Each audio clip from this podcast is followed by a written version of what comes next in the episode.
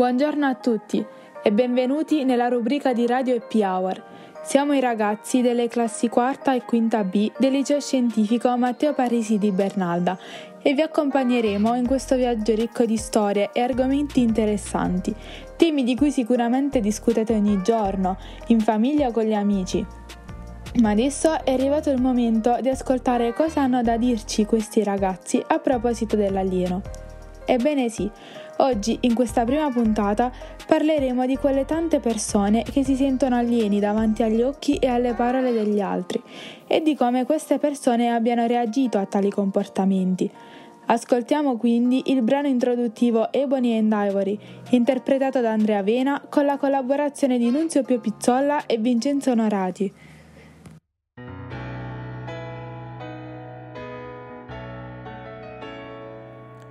Paul McCartney e Stevie Wonder scrissero questa canzone nel millenovecentottantadue, quando in Sudafrica vigeva ancora l'apartheid. Paul e Stevie vogliono farci capire che persone di colore diverso, bianchi e neri, possono convivere perfettamente come i tasti bianchi, l'avorio, e neri, l'ebano, di un pianoforte.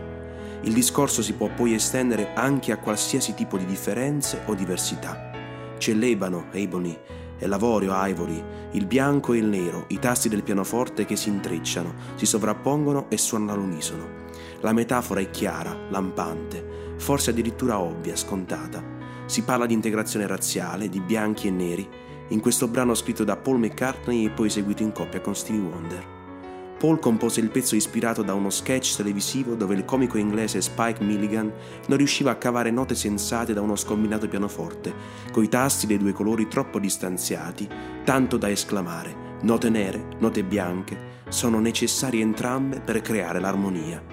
Da quella che era una semplice battuta comica arrivò la spinta per un tema ben più importante, ancora oggi attualissimo ma sentito con particolare intensità negli anni Ottanta, specie nel mondo della musica: l'integrazione e la solidarietà interrazziale.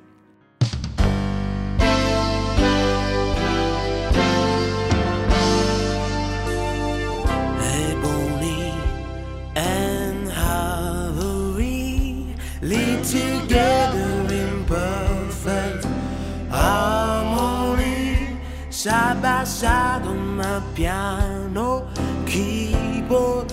Oh love, why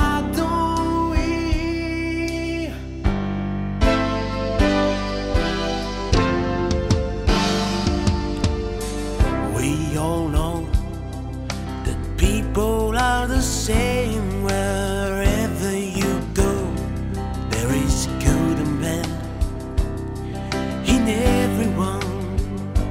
When we learn to live, when we learn to give each other what we need to survive, together alive. Ebony and Ivory live together in perfect harmony, side by side on my piano keyboard. Oh Lord, why don't we? Ebony, ivory, living in perfect harmony. Ebony, ivory. We all know that people are the same wherever you go. There is good and bad in everyone. When we learn to live, when we learn to give each other what we need to survive, together alive. Ebony and Ivory live together in perfect harmony, side by side on my piano keyboard. Oh Lord, why don't we? Whoa, whoa, oh, oh. Ivory, Ivory, living in perfect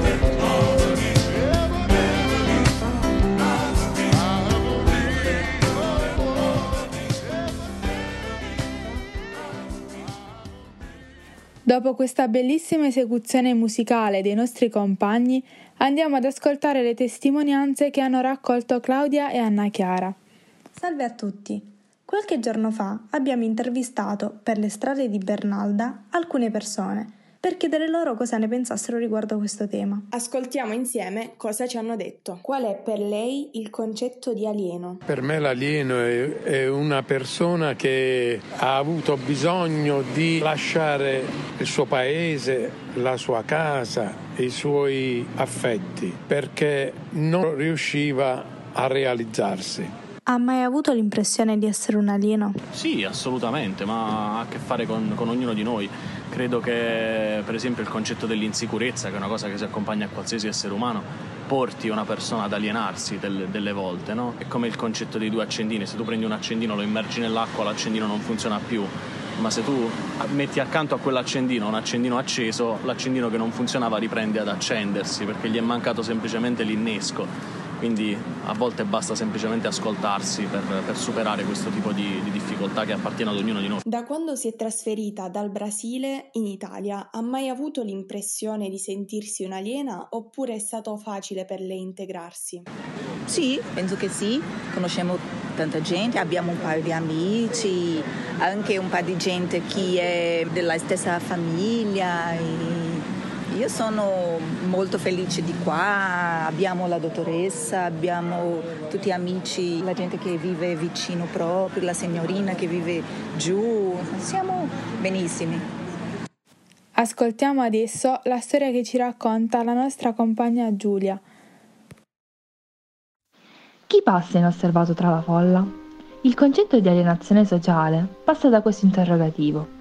Ci sono individui predominanti, sempre al centro dell'attenzione e sotto l'occhio di tutti, oppure gente semplice che convive con le poche conoscenze fidate. Ma chi è che invece passa inosservato da tutti? Analizzando la domanda ci si rende conto che qualcosa che passa inosservato è effettivamente sotto i nostri occhi. È proprio questo il disagio che vive chi è vittima dell'alienazione sociale, fenomeno sempre più attuale nella nostra società. È capitato a ognuno di noi di sentirsi a disagio in un gruppo in cui non sentivamo di far parte, ma è difficile immaginare di poter vivere in questa situazione di disagio costante. È giusto quindi chiedersi chi tendiamo a escludere. Oggi ho deciso di riportarvi una testimonianza a riguardo, la storia di una ragazza, una ragazza comune, esattamente come me, che ha avuto la sfortuna di ritrovarsi in una situazione parecchio scomoda. È sempre stata una persona molto timida e riservata con chi non conosce, anche se non era mai capitato di essere esclusa e di essere emarginata da ciò che accadeva. Però purtroppo, in questo caso, non è riuscita a vivere appieno e con serenità una delle esperienze più formative e più ricche di emozioni che un adolescente può vivere, l'Erasmus. La ragazza in questione mi ha esplicitamente chiesto di mantenere l'anonimato, ma è stata molto gentile e disponibile nel raccontarmi l'accaduto. Durante il suo percorso di studi, precisamente al terzo anno di liceo linguistico, è stata scelta per partecipare a uno scambio culturale. Non credo di essermi mai sentita così tanto aliena e fuori luogo come in quella settimana in Spagna, dice.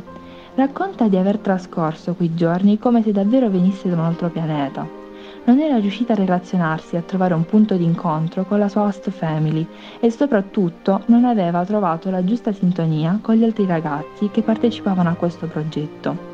In più aggiunge che questo sentirsi sconnessa dal resto le ha comunque insegnato molto. Infatti, tornata a casa, ha capito davvero cosa si prova a sentirsi esclusi.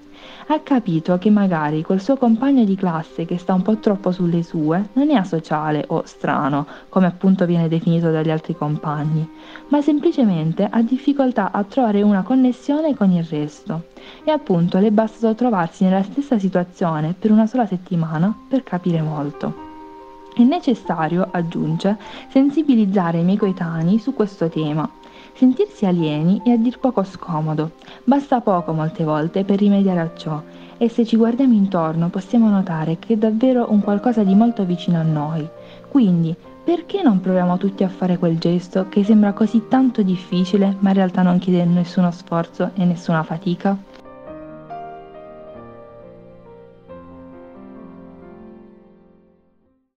Adesso affrontiamo la lettura del monologo di Shylock sul tema in questione, tratta dalla commedia shakespeariana dal titolo Il mercante di Venezia, interpretato da Marta. A far da esca ai pesci. Se non dovesse nutrire nient'altro, nutrirà la mia vendetta. Ma sempre danneggiato, mi ha impedito di farmi mezzo milione. Ha riso delle mie perdite, deriso i miei guadagni, offeso la mia nazione, ostacolato i miei affari, raffreddato i miei amici e infiammato i miei nemici. E per quale ragione? Perché sono ebreo. Non ha occhi un ebreo? Non ha mani un ebreo? Organi, dimensioni, sensi, affetti, passioni? Non è nutrito dallo stesso cibo, ferito dalle stesse armi, assoggettato dalle stesse malattie, curato dagli stessi rimedi, riscaldato e raffreddato dallo stesso inverno e dalla stessa estate, come lo è un cristiano? Se ci pungete, non sanguiniamo? Se ci fate il solletico, non ridiamo? Se ci avvelenate, non moriamo? E se ci fate un torto, non dovremmo vendicarci? Se siamo come voi per il resto, vogliamo assomigliarvi anche in questo. Se un ebreo fa un torto a un cristiano, che benevolenza ne riceve? Vendetta. Se un cristiano fa un torto a un ebreo, che sopportazione avrà questi, secondo l'esempio cristiano? Chiaro, vendetta. La malvagità che mi insegnate io la metterò in opera, e sarà difficile che non superi chi m'ha istruito. To bait fish with all. If it will feed nothing else, it will feed my revenge. He had disgraced me, and healed at me half a million. Laughed at my losses, mocked at my gains, scolded my nation, chatted my bargains, called my friends, hated my enemies, and what's his reason? I am a Jew. As no are Jew eyes, as no are Jew hands, organs, dimensions, senses, affections, passions. Fed with the same food, hurt with the same weapons, subject to the same diseases, held by the same means, warmed and cooled by the same winter and summer as a Christian is? If you prick us, do we not bleed? If you tickle us, do we not laugh? If you poison us, do we not die? And if you wrong us, shall we not revenge? If we are like you and the rest, we will resemble you in that. If a Jew wrong a Christian, what is his humility? Revenge. If a Christian wrong a Jew, what should his sufferings be by Christian example? Why? Revenge. The villainy you teach me I will execute, and it shall go hard, but I will, better than instruction.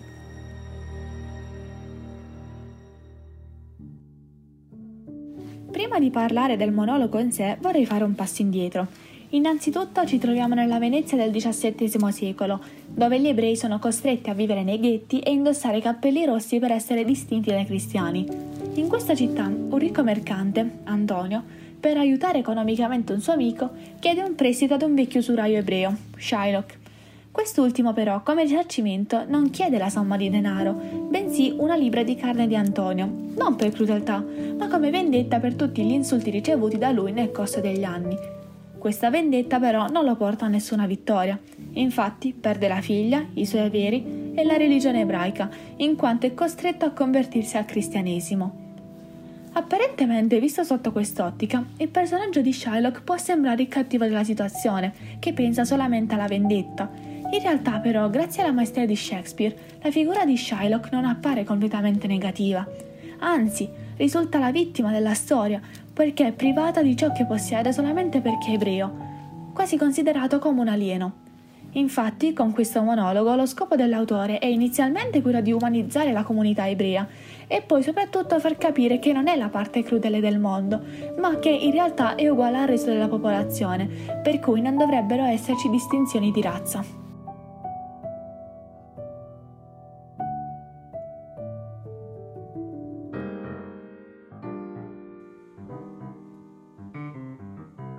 Ebbene sì, Prima di terminare il nostro podcast, volevamo farvi ascoltare l'ultimo brano, è un brano di Sting che si chiama Englishman in New York.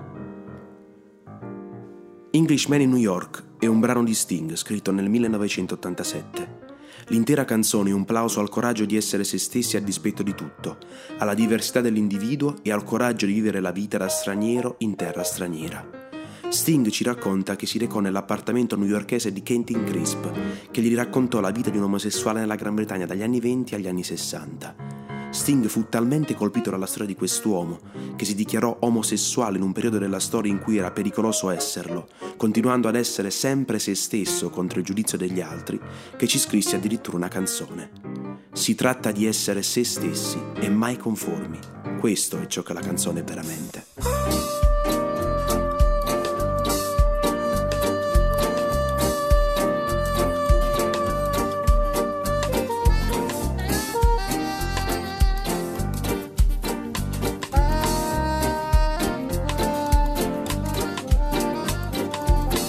I don't drink coffee, I take tea, Matteo.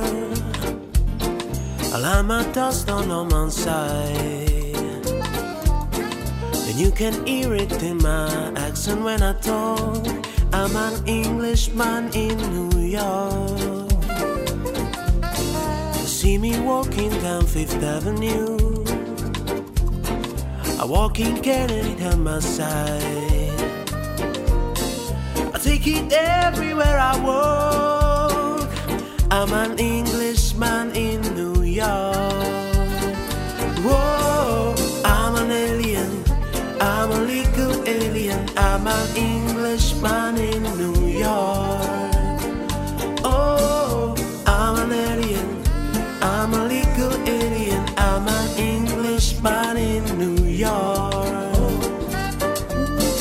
If manners make it matter, someone say he's the hero of the day.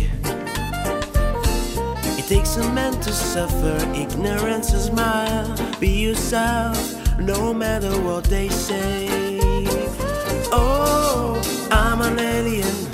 I'm a legal alien. I'm an Englishman in New York. Oh, I'm an alien. I'm a legal alien, I'm an Englishman in New York. Modesty, propriety, can't lead to notoriety. You couldn't act up as the only one. Gentle and sobriety are rare in this society. And neither candle's brighter than the sun.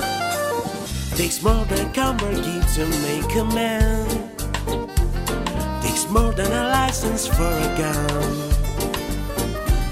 Comfort your enemies, avoid them when you can. A gentleman will walk but never run. If manners make us men and someone say he's the hero of the day. It takes a man to suffer ignorance and smile. Be yourself, no matter what they say. Be yourself, no matter what they say. Be yourself, no matter what they say. Oh, be yourself, no matter what they say. Oh, be yourself, no matter what they say. Oh, be yourself, no matter what they say. Oh, be yourself, no matter what they say. Oh, whoa, I'm alien, I'm a legal alien, I'm an Englishman in New York. Whoa, I'm an alien, I'm a legal alien, I'm an Englishman in New York.